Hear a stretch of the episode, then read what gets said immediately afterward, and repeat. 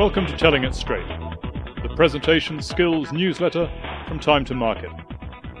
In this series, we'll look at the top 20 presenting tips. Part 18 Eye contact.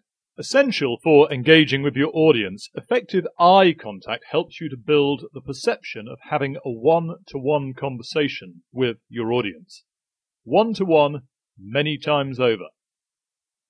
Don't be tempted to scan your audience from left to right or right to left.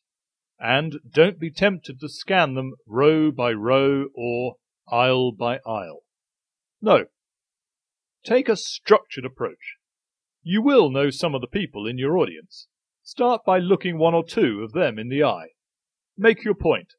Hold their gaze and then move on to someone else and make another point. Then you can move on to other familiar faces in your audience. They might be people whom you've spoken to at the morning interval, people you've met over lunch. Look them in the eye. Make your point.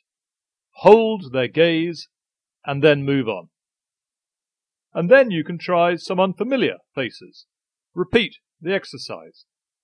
Don't be tempted to chase a lost cause where someone refuses to look up, doesn't want to look at you, or hold your gaze, don't push it. Some members of your audience might find eye contact unbearable. That's fine. There's always someone else. For more presentation tips, you can visit www.timetomarket.co.uk.